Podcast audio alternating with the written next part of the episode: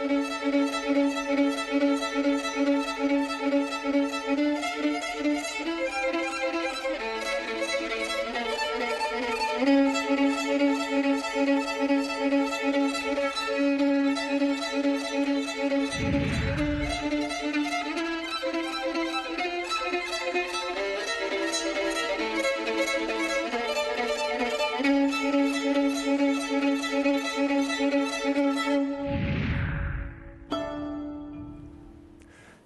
Здравейте, вие сте с История БГ. За чест умря поетът, паднал клеветен от зла мълва, с куршум в грата, за правда жадна, отпуснал гордата глава. Започвам с тези строфи от Лермонтов от смъртта на поета, защото ще посветим две предавания на убитите, загиналите или самоубилите се поети от новата ни история. Събудиш ли се тихо в утринта? Аз съм в порива на птичите ята, които над главата ти кръжат. Звездите съм, които пак блестят. Не стой до гроба ми в печал. Аз не съм в него. Аз не съм умрял. Смъртта е естествен край на човешкия живот. Тя идва по един или друг начин. Но смъртта на големите поети надхвърля общоприетите представи за нея. Тя се превръща в нещо повече от обикновен или дори от необикновен край. Превръща се в свръхмерен, романтически жест, придаващ им уникалност, изключителност. Смъртта дописва творчеството на поетите. То бива четено именно през нея. Често именно когато прекрачат от живота в безсмъртието, тогава владетелите на думите, тези, които най-добре разбират тяхната стойност, могат да получат онова, което не са притежавали при живе. Нека сега да ви запозная и с нашите събеседници в тази колкото литературна, толкова и историческа тема. Доцент доктор Биляна Корташева от Нов Български университет. Добър вечер. Добър вечер. Професор, доктор на науките Пламен Дойнов, ректор на Нов Български университет. Добър вечер. Добър вечер. И доцент доктор Бойко Пенчев, Софийски университет, литературовед, културолог и още много неща. Добър, Добър вечер. вечер. А, разбира се, както винаги, ако не успеете да ни гледате в, на живо, в ефир, винаги може да ни гледате и в страницата ни на БНТ, в страницата на БНТ, където може да откриете нашето предаване. Фейсбук също може да го гледате, когато пожелаете, както това, така и други предавания. Може да ни слушате и в нашия а, подкаст. А, имаме и публика тази вечер. Приятно е да ви представя ученици от седмо училище Свети Седмочисленици, които зачастиха с появите си, което само ме радва и не само зачастиха, ами взеха и да се умножават. Първия път бяхте само 7. Сега сте повече от 7. Така, нека да започнем и разговора в неговата същност. По-скоро най-напред да нахвърляме няколко идеи, преди да започнем да говорим и за конкретни личности. В какъв смисъл мислите вие, че смъртта, специално при поетите, при писателите, до някакъв начин рефлектира и върху тяхното творчество, но и върху нашата рецепция за тях. Нека с вас да започнем. Доцент Курташева. Смъртта, особено когато е по-драстична, когато е по някакъв начин насилствена, неестествена смърт, буквално започва да диктува прочетите.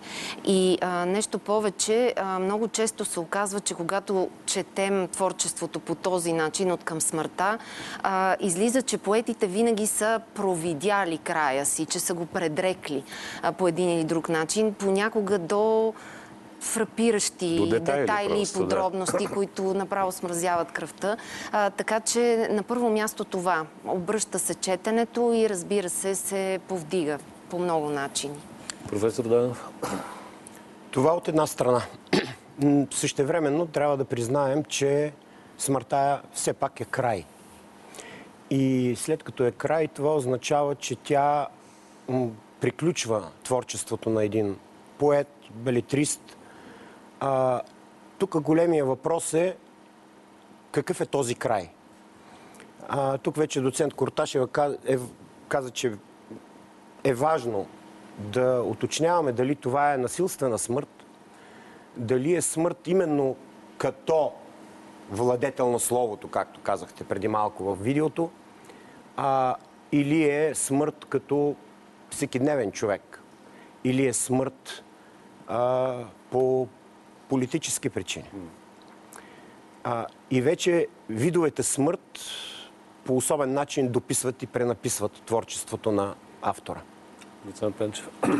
А смъртта придава цялост на образа на поета и колкото по-ненавременна, а, драстично, а, неочаквана, трагична е тази смърт, толкова по-силно е усещането за а, цялост. Получава се като в, така, в фотографията, за да имате е, ясен образ, е хубаво да има някакъв плътен фон зад него, който да открои образа. Смъртта по някакъв начин спестява детайлите. Тя спестява всичко тези възможни развития, компромиси, които ако поетът или писателят беше живял повече, неизменно ще да усложняват, променят неговата траектория а, и така нататък. А, така че а, а, смъртта а, на практика се оказва най-прекия път към безсмъртието, именно не само заради онова, което личността е направила в историята, но и за това, че просто така работи културната памет. За нея смъртта е много мощен определител. Тя снабдява с цялост жизнената траектория, онова, което си представяме от един поет, каква е била неговата кауза, за какво е вярвал и така нататък. А, абсолютно сте прав, съгласен съм и с трима ви. Даже а, ние в случая, разбира се, ще говорим единствено и само за българските поети, но е така, докато ви слушахме хрумна, а, че това въжи в, буквално при всички епохи съвсем импровизирано. Започвам от един Франсуа Вион и свършим до един Джим Морисън, например. А, а, точно тази смърт предопределя и техния живот след това. Сега ми се ще да отидем обаче и към а, нашата действителност, където много често на почета смъртта като дълг която лесно може да бъде идеологизирана, да бъде ритуализирана, а, да бъде идеологически осмислена. Дружина тръгва, отива. Пътят е страшен, но славен. Аз може млад да загина, но Стига ми тая награда. Да каже нявга народът. Умря си ромах за правда. За правда и за свобода. Тос, който падне в бой за свобода, той не умира. Него жалеят земя и небе, звяр и природа, и певци песни за него пеят. Борбата е безмилостно жестока – Борбата, както казват, е епична. Аз паднах. Друг ще ме смени и толкова.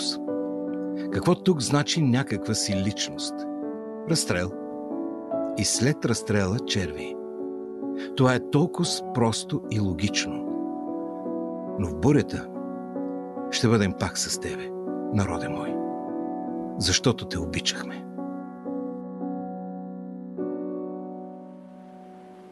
Доцент Печев, тук се справили на два примера. Ботев и Въпцаров от една страна, които разбира се с огромните различия между двамата и като епоха, и като личности, и като творчество, но те до някъде са показателни именно за поетите, които умират, загиват, било в бой, било осъдени и разстреляни, както е случай за Царов, в името на определена идеология. Тоест тук имаме най-общо казано, революционния поет. А, това е много важно, което казвате. А, смъртта прави така, че а, идеологията, която съответните поети са изповядвали, вярвали са в нея или това, което си представяме, че е било тяхната идеология, кауза, тя се натурализира и става неоспорима. Значи ти можеш да спориш с комунисти, но не можеш да спориш с мъртвия, да успорваш акта на, неговото, на неговата жертва. Сега, вероятно ще, ще употребим думата мит и митологизиране по отношение на смъртта и ми се иска веднага да направим това уточнение. А, когато говорим за смъртта като мит, това не означава, разбира се, че отричаме факта на смъртта, не отричаме каузата, обстоятелствата, а, които са довели до нея или поне се опитваме да говорим обективно за тях. Но обективният факт е едно, куршумът, на стрелбището или в Брачанския Балкан. А идеологическото осмислене на смъртта, нейното вграждане в определени идеологически разкази, т.е. нейното митологизиране, е нещо друго. Това е като, ще дам един такъв пример, като корупцията в днешния политически дебат. Корупцията може да е факт, сигурно го има някъде, но отделно от това тя е мит, който служи за легитимиране на определени политически субекти, които, примерно, нямат какво друго да правят, освен да говорят за това. Доцент Корташева, аз не искам да правя в никакъв случай паралел между Ботев и Вапцаров. Той би бил нелеп и неуместен най-малкото. но все пак това, което остава след тях, ако не беше тази смърт, тази насилствена смърт, мислите ли, че щеше да има същия патос, същата сила? Тоест, е, е, споменах още в анонса си за една известна ритуализация на, е, на тази смърт. Аз бих казала, че текста е не по-малко важен от смъртта. И със сигурност текста би останал. А, значи в случая с Ботев наследството му е толкова мощно, че ние можем да кажем, че цялата българска поезия а, почти до ден днешен а, по някакъв начин преработва ботевски мотиви. А, имам предвид и, ако щете, съвсем конкретни примери. Просто Ботев с стихотворението Хаджи Димитър, хайде да го вземем него, да. като абсолютния връх и център на българския лирически канон, задава модела на героичната смърт високо горе героя, който е под небето, пред а, лицето на самия космос. А, всички живи същества, Вселената някак си обърната към това. И по стечение на обстоятелствата, а, нали, да обърнем внимание на това важно съвпадение, а, Ботев загива при подобни обстоятелства. Какво би станало с това, ако само за момент да си представим, че той загива при сраженията с черкези по пътя към Околчица, долу в ниското? Нямаше да е същото. Обаче текстовете щяха да стоят. Може би нямаше да го има това а, невероятно срастване между биография и писане. Но това, което казах преди малко, само два примера.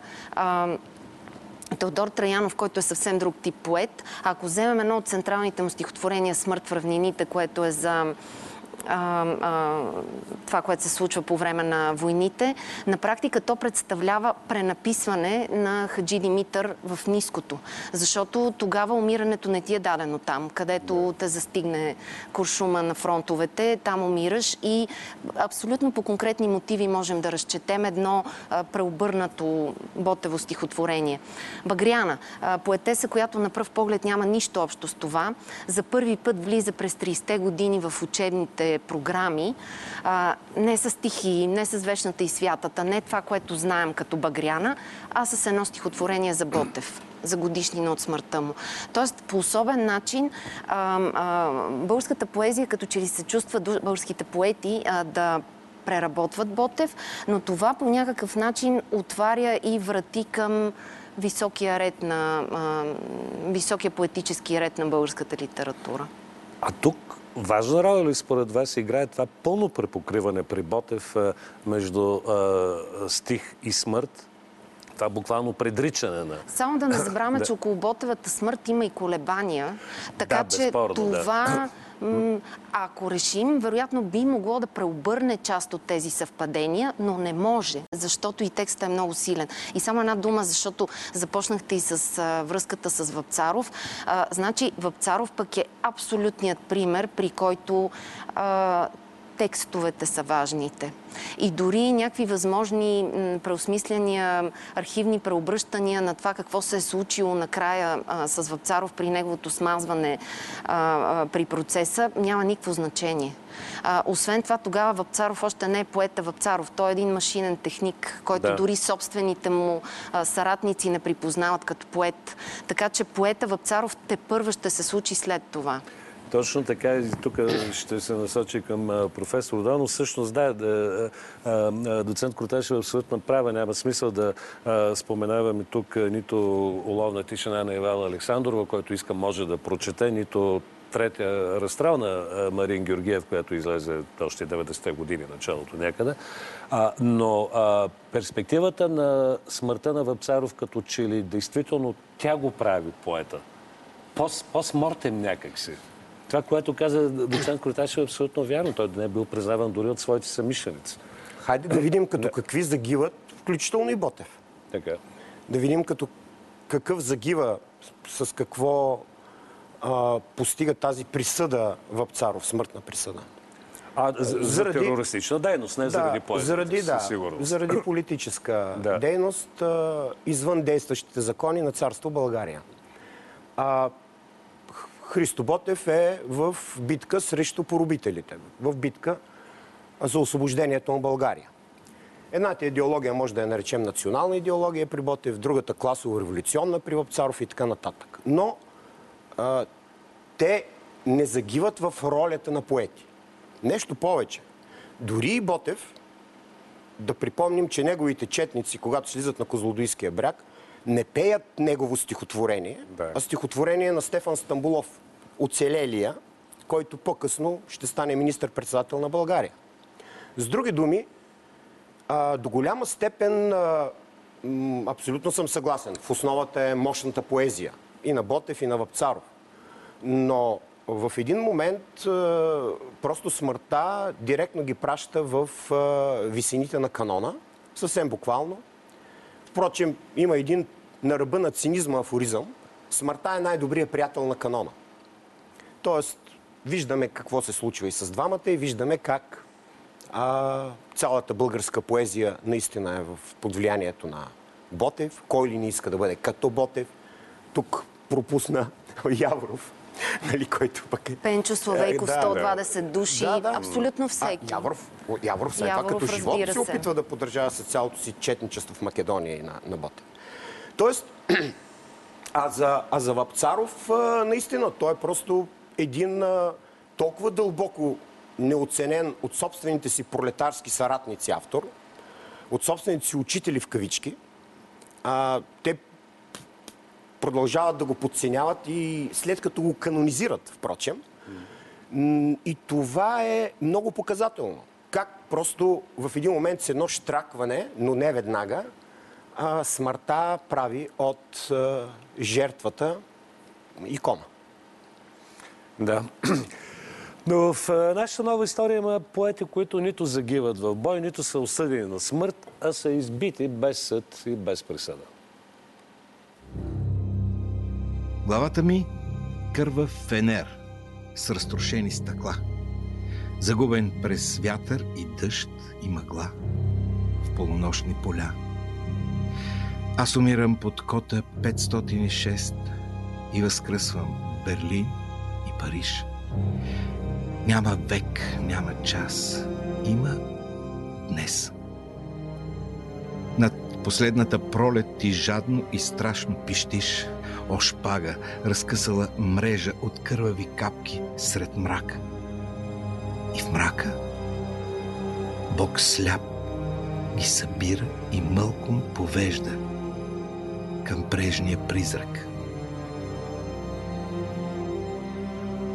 Живота ми бе ярко отбелязан с победите по триумфален път, макар да бях с проклятия наказан. И неведнъж целувах своята смърт, и неведнъж съм плакал от тревога. Безгрешно чист и раб на своята плът. Но и в скръпта на тая участ строга, сред земното безпътие и срам целунах злото и създадох Бога. И сам издигнах лъчезарен храм. И мир създадох, нов и необятен. И немо своето слънце ще раздам.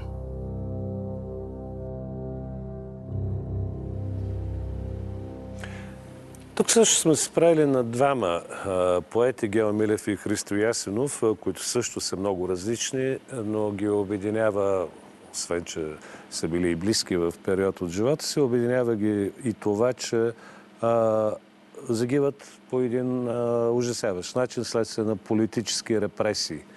А, поети, които а, биват убити заради това, което са писали. Особено при Христо Ясенов не е точно така, той е активен член. А, но Гео Милев може би е един от малкото наши поети, който е убит заради словото в буквалния смисъл на думата, заради това, което е писал доцент Курташева. А, да, а, но тук трябва да се добави още нещо. А, има и една версия, че Гео Милев всъщност така не се притеснява и заговаря открито пред чуждата преса и специално пред английски журналисти за това, което се случва, за а, терора и всъщност за всички ужаси от тая необявена гражданска война в България по това време. И може би и това е пряка причина за, а, за неговото арестуване. Но а, без съмнение последните му статии, както и поемата Септември, са някакъв абсолютен шамар по така въобще тогавашното говорене и най-важното нещо, всъщност, което постига Гео Милев, е, е това, че той успява да покаже, че терора обезмисля героиката. И аз мисля, че трябва да помним това нещо. Че когато става дума за избиване, за смазване на хора в каквато и да е посока от политическия спектър, геройката губи смисъл. И всъщност, според мен, това е и начина по който трябва да се преподава поемата Септември. Това е голямото откритие на тази а, поема. А, и начина по който всъщност Гео Милев в нея а, преобръща и наследената геройка още от архигероическата поема, от Илиада на Омир. Аз знам, че това изглежда най-скучно. от тези места, където като конспект преминава през Троянската война. Обаче да не забравяме, че там е мястото, където той казва Хил беше генерал, стар генерал на негово да. царско величество, цара Гамемнон. А, и и всъщност разрухата, смазването, всички тези детайли, които имаме в поемата Септември, те са, отново казвам, те са голямото постижение. Аз, аз въобще си мисля, че Гео Милев е центъра на осмислянето, на реалистичното и критическо осмисляне на боравенето със смъртта в българската публичност. И ако има време, ще се върна след малко на това. А, ако тръгнем, професор Дойнов, от да, самото негово кредо, цитирам, творчеството е борба, борба със себе си, бунт, бунт против себе си. А, тоест, той докарва до, до една крайност, обаче и до един индивидуализъм, като че ли. Поне аз така го разбирам. Да, не бива да забравяме, че всъщност Гео Милев е а, един от а, емблематичните, най-ярките авангардисти да. въобще. И всъщност това е подчертано епатажно, предизвикателно поведение, чрез словото. А, той е шило. Той не може да, да мълчи. И той пише за истината такава каквато я вижда и никой не може да му затвори устата. Той заради това, както се казва, играе на ръба. Играе на ръба, много добре знае за появилия се бял терор в България, а, който разбира се трябва да сме наясно, че е в отговор на червения терор и обратно червения терор в отговор на белия и така нататък до безкрай. Тоест, а, имаме една сглобка, можем да кажем, между усещане за автономия, за свобода на словото, за крайна свобода на радикалното слово и това, че в крайна сметка за това се заплаща понякога с живота. И аз, вие сте избрали два примера, но а, ще говорим ли за след 9 септември 1944 година? Разбира се. Е, разбира да, се. Да, съвсем уместно да, е да, да ви, споменете. Да, да, да, го кажа, да. А, тук сме го сегментирали сме малко разговора. терор не свърши от тогава, за Сег... жалост. Така е, така е. Сегментирали сме разговора малко за, за поети. Нали? Аз, разбира се, мога в мартиролога да открия имена на поети в терора и след червения терор след девети. А, безследно изчезват. Ето, тук ще кажа имена, които убеден съм, сигурно за голямо съжаление, знаят не повече от 5-6 души в България вече, защото са плът на пепел на забрава има върху тях. младият поет тогава, 27 годишния Константин Гиндев. Заради това, че, така да се каже, пише десни, каквото и да означава това стихотворение, стихотворения, спори в стихотворенията си с комунистическите поети. А, или пишещи и стихотворения, който някой ще ми каже, ама той се самоубива, като знае съдбата му. Това е българина от Таврия, Михаил или Мишо Хаджийски, на 28 години, който първо лежи в затвора веднага след 9, освобождават го и когато идват за втори път да го арестуват, превентивно се самоубива. Това какво е? Самоубийство или Убийство. ликвидация политическа. Какво да кажем за а, не поетите? Сега, м, не поетите като критикът Йордан Бадев, огромен критик на а, 30-те и 40-те години. А, доктор Димитър Гаврийски, а, Ненчо Илиев Сириус, а, Янко Янев, Янко, пардон, Янко Хаджи Янев Калякренски, доброджански писател, белетрист, журналист. Народният съд какви ще ги броим? Защото Вапцаров беше осъден, нали? от царство България. А, от бъдещата Народна република, защото тя все още е царство, когато ги осъжда, Народният съд кого осъжда? Осъжда писателя на смърт, Димитър Шишманов. Осъжда професор Борис Йоцов, а, литературовед, бухемист, славист. Осъжда а, фейлетониста, публициста Тодор Кожухаров, директора на Вестник Слово. А, особено пък в журналистите, вашите колеги от онази епоха, Да, там там е е- безкраен Там списъка е огромен. Е списъка, наистина е безкрайен, включително и на провинциалните автори и журналисти, които са малко остат сянката на столичните си колеги. Тоест, а, тук е въпросът, че наистина, ето в този случай, както и за Гео Милев, но и в този случай се убива, с изключение на Шишманов, на Димитър Шишманов и на Йоцов, които са били министри по тази причина, но на всички други изчезват без съд и присъда. О, изчезването на Борис Зевзека уж убит по погрешка вместо Елин Пелин. И така нататък. Тоест, а, но са убити заради слово. И това, и това трябва да е ясно. Да, безспорно, И а- аз, причината за убийствата би трябвало да бъде изяснявана. Както в едно разследване, така и в едно историческо изследване би трябвало да бъде изяснявано. Категорично, Защо тук съм напълно е съгласен. осъден на смърт или изчезва без следа. Да, и много често, защото са посочени от свои колеги О, в текстове и така Да, нататък. И а, само още нещо във връзка с а, всичко казано до момента, а, че в процеса на това нещо се случва и едно узурпиране на антифашизма, всъщност от новата комунистическа власт. А ние сме абсолютно наясно, че имало антифашисти сред писатели, които дори не трябва да наричаме десни, просто не са принадлежали на Точно някакви така, да. леги, леви формации или идеологии, но изведнъж антифашизмът бива изцяло узурпиран от новата власт и използван като негативен етикет и бич, като присъда де-факто срещу всички политически опоненти или просто независими гласове. Както И това е много актуално и днес, както Да, виждаме. да, да, така, както, че... както и по-късно провиждането на някои поети и слагането им в категория на комунисти или претечи на комунистически идеи, без въобще да са имали такива. Впрочем, а, а, доцент Пенчев, а, може би и две думи да споменем и за Христо Ясенов, който може би също не е сред широко известните поети сред публиката, но при него е обратното на Гео Милев. Аз, Той е член на БКП дори на коптиране към военно, военния комитет или как се водеше там, вече им забравих терминологията. А, бих се върнал към случая с Гео Милев, Да. тъй като наистина а, позволявам се да не, да не се съглася с тезата, че той е убит заради септември. Точно това е пример за а, идеологизация, а, митологизация, която след това управлява четенето. А, Гео Милев е съден за а, поемата си и а, започват да го съдят в началото на 25-та година, осъждат го на една година затвор и на другия ден след присъдата го повикват. Междувременно какво се е случило? Междувременно е станал атентата в църквата Стана неделя и е се е отприщил белия терор. А това, което Биляна каза, бих добавил, той е имал различни контакти с чужди дипломати, с английски парламентаристи, с протестантски емисари и така нататък. Не е ясно за какво точно е попаднал на мушката на така белия терор. В никакъв случай не оправдавам това, което разбира се а, неговата толкова ужасна смърт.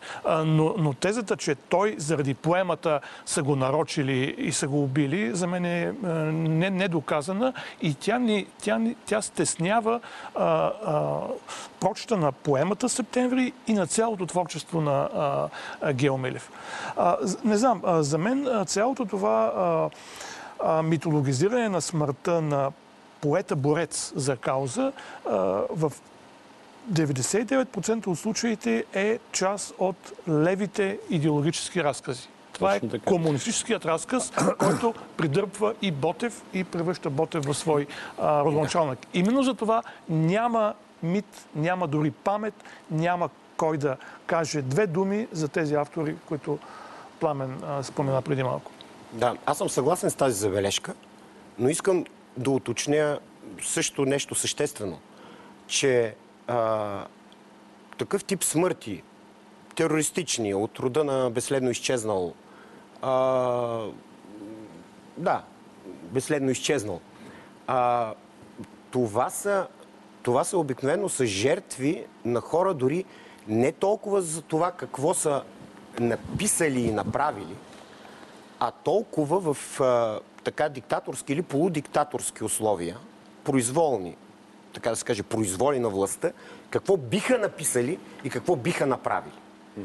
И това е, това е, най, това е най-зловещото. Тоест, тук, и тук не става дума въпрос за леви или за десни. А това, че в един момент властта прави своя анализ и посочва кой трябва да изчезне, така да се каже. Прави списъците си. И по тези списъци различни бойни групи или различни такива шпиц команди Изпълняват. всъщност обезвреждат предварително, Хана Арен би казала, обективния враг. Нали? Не врага, който имаме, за, който имаме доказа, за когото имаме доказателства или нещо такова, а обективния враг, който рано или късно ще ти навреди. Да, тр- трагичното е, че това продължава и в днешно време. Някакси се, да, да, си мислим чисто исторически, но го виждаме, че това продължава в най-малко Да, страни ден защото а, по две причини. Първо, ние в момента непрекъснато живеем в една ситуация, която като че ли е на ръба на разпад на обществения договор. А това е което е било в уния години. Разпад на обществения договор. И тук не говоря за някакви а, високи норми, говоря за това, че наистина могат да те приберат без съд и присъда, може да убие съседа ти, както и след 9 септември знаем, а, първите месеци особено. Абсолютно не знаеш къде и как ще попаднеш и къде ще завършиш. И другото нещо е, че Гео Милев може би има тази смелост, едно заради характера си, но второ заради факта, че той е герой от войната. Той така да се каже живее втори живот. Ние видяхме Да. и потрясаващата му снимка и знаем за съшитото му лице. Всъщност ние трябва да си даваме сметка, че лицето на българския авангард, което буквално се материализира в лицето на Гео Милев, а, не е, то е стилизирано по този екстравагантен начин, въобще не е от добро.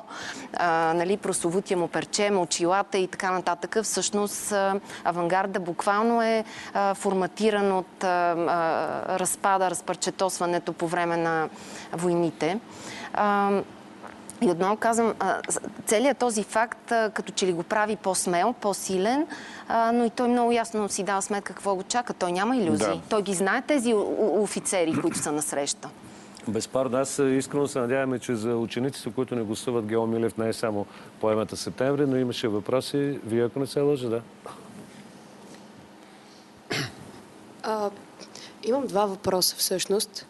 А, първият ми въпрос е свързан с предишната тема, която е а, мислите ли, че Христо Ботев е бил убит от свой или от врага? И вторият ми въпрос е Гео Милев всъщност можеше ли да бъде спасен? Окей. Кой? А, каквото и да кажа за причината за смъртта на Христо Ботев, а, в различни уши ще звучи по различен начин несъстоятелно. А, просто защото нямаме еднозначни доказателства а, за всички версии, които а, битуват. Напоследък, благодарение на редица проучвания, включително и на Българската национална телевизия, трябва да признаем, все по-достоверно изглежда предположението, твърдението, че Христо Ботев е убит от свои четници заради възникнал спор. Излязоха и доста добре подкрепени, но веднага трябва да кажа с косвени доказателства, защото преки няма откъде да се намерят вече косвени доказателства за това. Така че, за огромно съжаление, а бихме казали, защо не и за огромно щастие, нямаме еднозначен отговор на този въпрос, който иначе, разбира се, за нашата национална история е свръхважен. А, за Гео Милев? Кратки отговор. Няма, да, могъл. няма. Няма ако, Няма ако в историята или Да, когато има. Просто А, има, има една друга невъзможност. Ние не просто не знаем какво точно е станало и можеше ли да стане по друг начин, а, а ние не можем да се а, освободим от знанието за смъртта на Ботев, смъртта на Геомилев, смъртта на Вапцаров. Ние просто щем не щем, четем а, тези автори а, през тази През смърт. смърт, А да. всъщност смъртта, това е онзи външен контекст, който задава посоката на осмислене на текста. И този външен контекст работи по един начин за нас, като българи, български читатели, за друг като чужденци. И от тук се получава един такъв проблем. За чуждия читател нашето преклонение пред някои от тези автори не винаги изглежда разбираемо тъй като те точно това не могат да разберат какво толкова има в тази смърт там на Аурата на е Балкана. непреводима Аурата е всъщност. непреводима. Аурата А, е контекстуална. Но и още нещо, а, да, и още нещо за Гео Милев.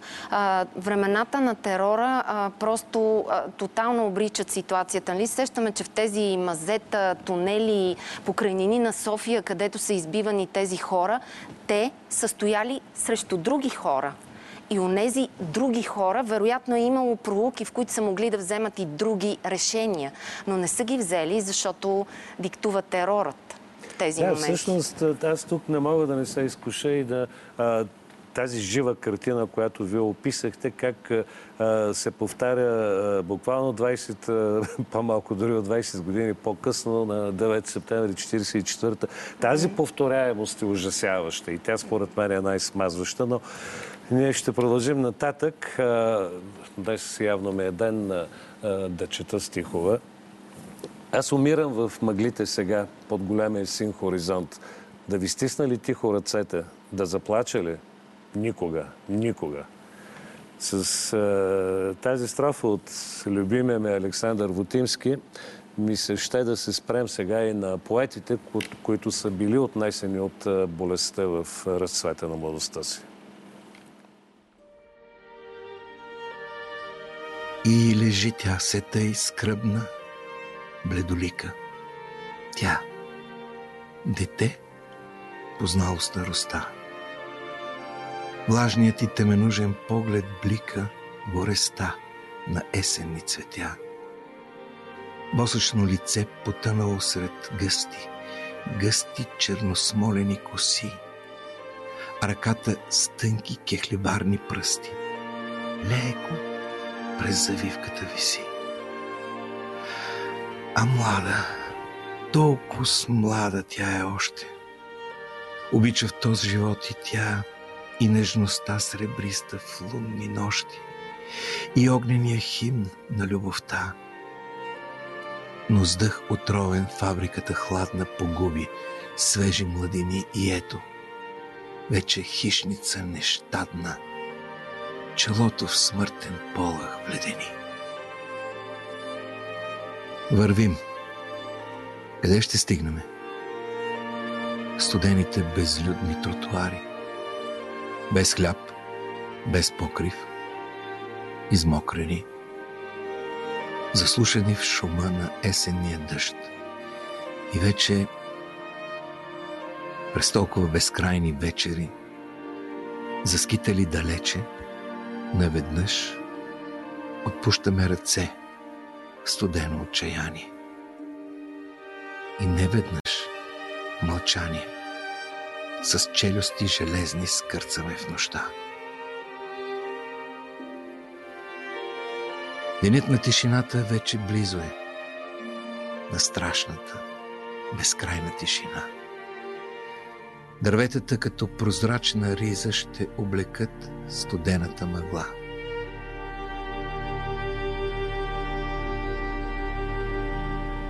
Така, чухме двама поети, Смирненски и Лутински тук, но доцент Круташева ще ми се, дори без да влизаме в а, житейските съдби на самите хора, някакси повече да се опитаме да разсъждаваме за фатализма на болестта. Тук отново имаме предчувствието, отново имаме това тази ранна загуба, която те предричат и те, те я знаят. Защото болестта в много случаи означава и живот с нея и всъщност в случая, така да се каже, краят е пред, предизвестен, не е, не е внезапен. И, и това превръща част от поезията на тези поети наистина в едно размишление за, за идващата смърт и от друга страна ги прави по-чувствителни към заобикалящото ги. И всъщност ние знаем и при Смирненски, и при Вотимски има една така много мощна социална чувствителност, вглеждане в градската беднота, в мизерията, буквално казано, особено при в някои от стиховете на Вотимски. А, но а, всъщност при Вотимски какво да си спомним и Европа хищница и а, а, стиха Аз ще си умра от своята рана. А, тоест там го има отново много ясно това съзнание, че едни други ще воюват, а, някъде ще умрат героично, а аз тук сам ще изчезна без никой да разбере. Всъщност болестта, всъщност болестта е метафора, както е известно. Естествено. И че всъщност това е метафора, машина за нови и нови метафори. И в самата поезия, и в говоренето за нея, и за авторите. Така че жълтата гостенка какво е? Жълтата гостенка е, така да се каже, образ, който иска да подчертае, че а, дори при смърт от неизлечима за онова време болест, а всъщност а, поетът винаги е жертва. Винаги имаме някакъв вид жертвоприношение. Въобще този устойчив мит за жертвата, от него се хранят а, половината от историите, които разказваме. И тъй като в случая няма случайна смърт, няма, няма смърт, която да, при поети особено, няма смърт, която да не е предопределена или някак си а, да е белязала завинаги този, при когото идва. Заради това отишлите си от туберкулоза и Смирненски, и Вотимски, а, много е важно на, на ранна възраст, това допълнително а, усилва образа на, а, така, на непрежелимата жертва, а, произвежда разказа и мита за тях. Ще си позволя специално към вас да отворя една скоба, защото винаги ми е бил интересен този феномен. Защо след 1944 година, например, Смирненски бе препознат като техен, а Вотимски не? Впрочем, Вотимски не беше, въобще не присъстваше до 89-та година на практика. Говоря в училищния курс. Е, отговорът е много бърз заради червените ескадрони, заради усилията, които лявата критика в лицето на Георги Бакалов и други критици всъщност Добре, а канали. защо не? Включително, ако щете, между прочим, и заради това, че е бил близък приятел а, Христо Смиренски на Вълко Червенков. Ако щете, и заради това. Да. А Вотимски защо не? А само да Ами кажем, защо? че има и литературна причина, защото Смирненски е последният автор в а, антологията на Гео Милев от 25-та година на българската поезия, която си остава най- точно конципираната, най-премерената антология, макар че трябва да кажем, че там няма нито една поетеса. А, но а, тя знаменателно завършва с Смирненски. И освен Да. това, антологията е преиздадена 40-те години, малко преди да настъпи политически обрат и тя е достъпна, видима, точно когато ще започнат опитите за пренареждане на канона. Ма не е това причината, за да отпадне Вотимски, нали? точно това ми Иначе Смирненски, А за да. Вотимски, нека да кажем, че и гей поет, когато доживеем да имаме антология на българската гей поезия, може и да не е влезе в високи Точно речи. Но и това не е причината. Това е частичната е причина. Това е плътна тишина. А, очевидно тематичната основа на неговата поезия. Той не просто не е канонизиран, той е а, воден като ренегат, тъй като започва с а, леви, да ги наречем, симпатизиращи стихотворения, после става индивидуалист, декадент, обзет от песимизъм, все неща, които са крайно несъвместими Сътрудник с соц нормата, Владимир Василев Златорог. соц нормата за а, поезия. И само това искам да добавя, че когато все пак му издават едно такова малко книжелес предговор от Валери Петров, 1960 година, а той е вкаран, така позволено му е да влезе с мъничко, поне така да му има, да можем да му прочетем стиховете, пак по линията на жертвата. Нали? Да. Жертвата на буржуазната действителност. Точно Нали? така. Не е борец, не се е нали, така малко идеите му са били погрешни, но и той е жертва. Това, което Пламен каза е много важно. Нали? Е, Нашата е, литература е изпълнена с жертви. Активните жертви, които имат кауза, програма и се борят и падат и пасивните жертви, които пък са жертва на а, средата, на а, буржуазната действителност, както се казваше при социализма а, и така нататък. Така, накрая ще се насочим и към поетите загинали на фронта.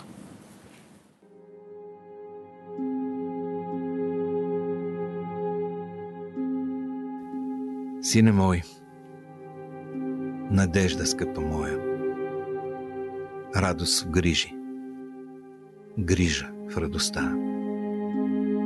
Може би последен ден е той, в който те милува твой баща. Аз отивам, за да се не върна. Дълг отечествен зове ме в бой. Може би не ще те вече прегърна теб не ще продумам. Сине мой. Ако загина на война, жал никого не ще попари. Изгубих майка, а жена не найдох. Няма ми другари.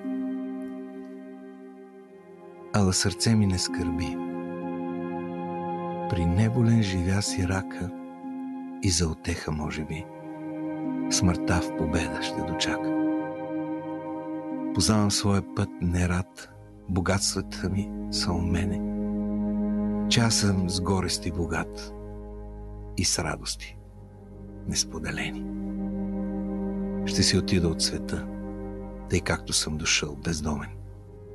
Спокоен като песента, навяваща ненужен спомен.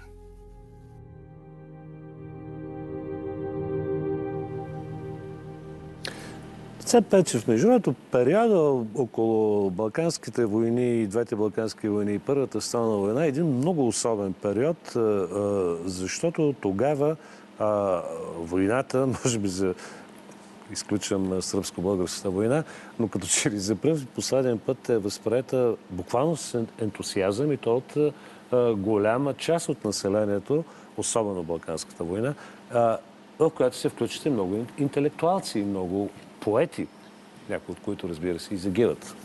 Например, Антон Страшмиров, който Нали, отива доброволец и написва много, много откровена книга за това, което се случва през Балканската война. Но да, има голяма разлика между Балканската война, ентусиазма, след това разгрома и вече Първата световна война, която малко, Е, малко са се... Появило се вече разделението в обществото, англофили, германофили, комунисти и така нататък.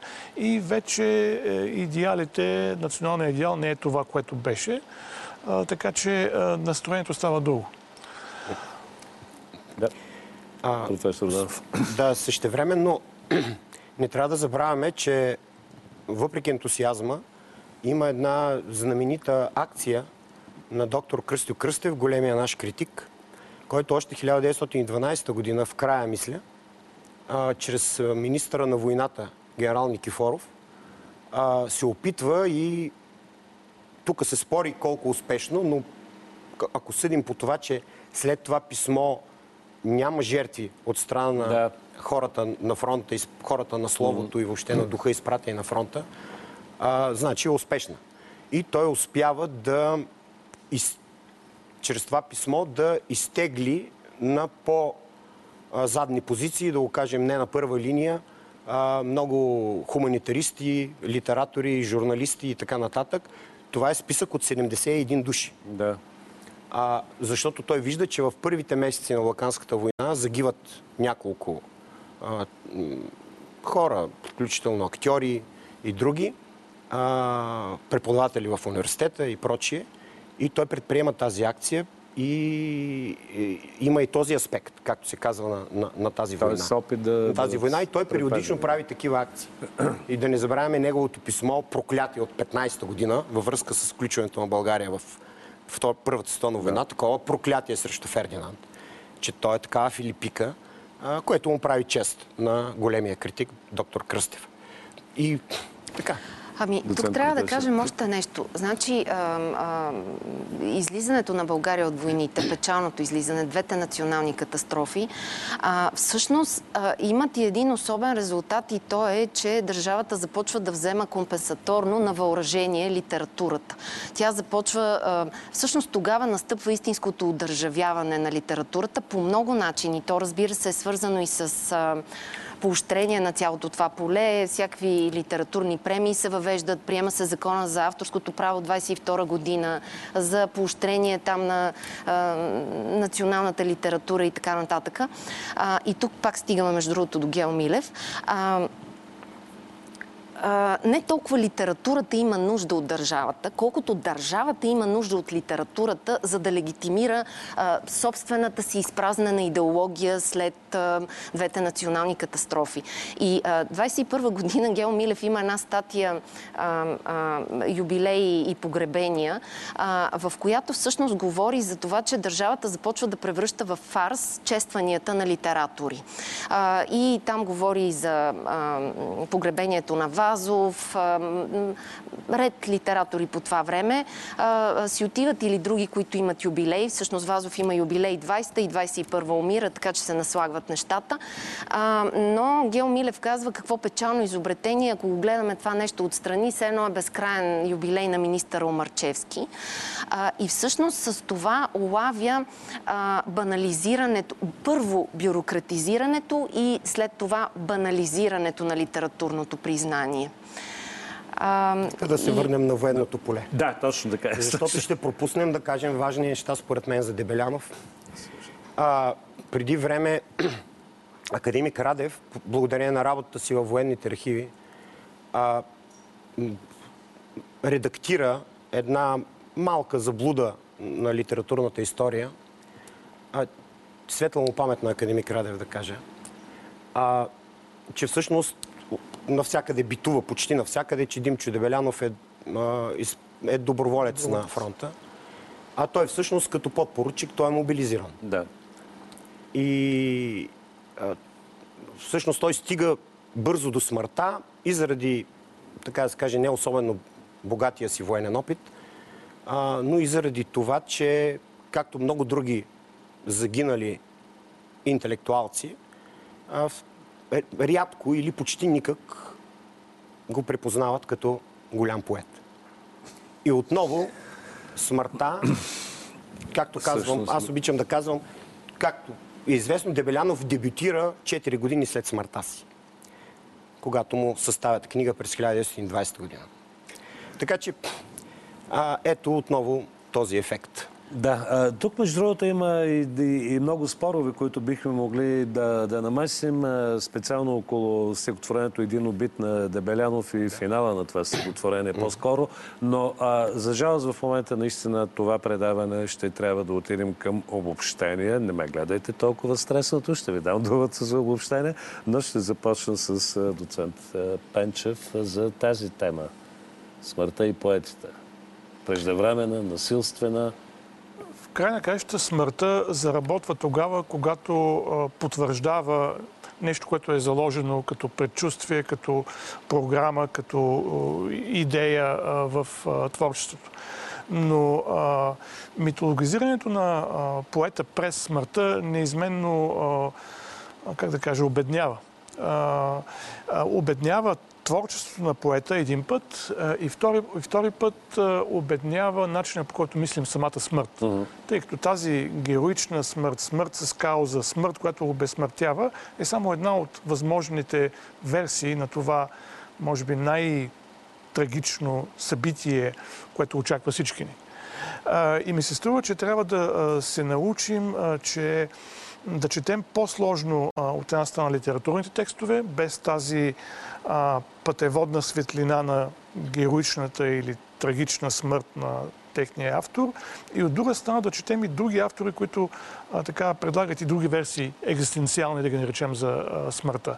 Тъй като а, иначе малко се въртим в клишетата и леко, леко инфантилизираната версия, обясняваща обществото и човека. Професор Данов. Аз ще завърша неисторично.